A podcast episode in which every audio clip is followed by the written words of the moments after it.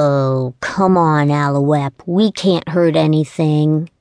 Yes, we can, Zop. You know what E-Corp told us. Whatever you do, never, ever, ever, ever, ever unlock the magical power of the stardust in the palace. He told us the only place we were allowed to use the power of the stardust is out in the open stardust field. Yes, in the field and not. Are you listening?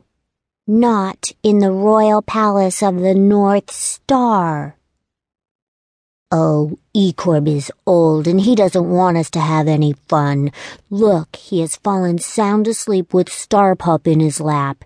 He will never know if we use the power of the stardust in the palace. The practice will do us good. Oh, oh, dear me, oh, well, um, okay, Zop, but I have a bad feeling about this. Yes, a very, very, very bad feeling about this. I don't know why I always let you talk me into something that I know I'll be sorry for later.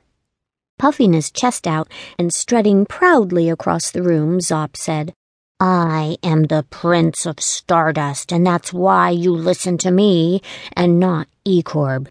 He's just a very grumpy, sleepy, ancient star voyager. Besides, Aloep, you want to try it too. I know you do. I know it is hard to believe, but right there in the royal palace of the North Star, Prince Zop and Princess Aloep are thinking about unlocking the power of the stardust for the very first time. Now, what you must understand is that the power of the stardust is legendary. I mean, legendary. The legend goes back a gazillion of star years. Well, maybe not a gazillion of star years. I might be exaggerating a little bit. Yes, just a little bit. It might only be a billion of star years.